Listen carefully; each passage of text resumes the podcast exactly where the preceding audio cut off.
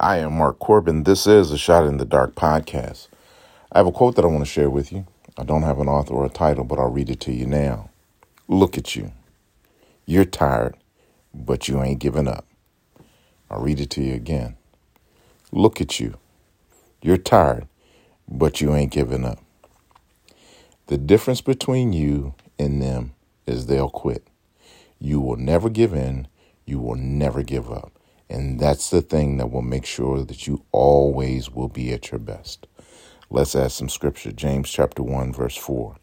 And let endurance have its perfect result, so that you may be perfect and complete, lacking in nothing. I am Mark Corbin. This is A Shot in the Dark Podcast. I believe something wonderful will happen today.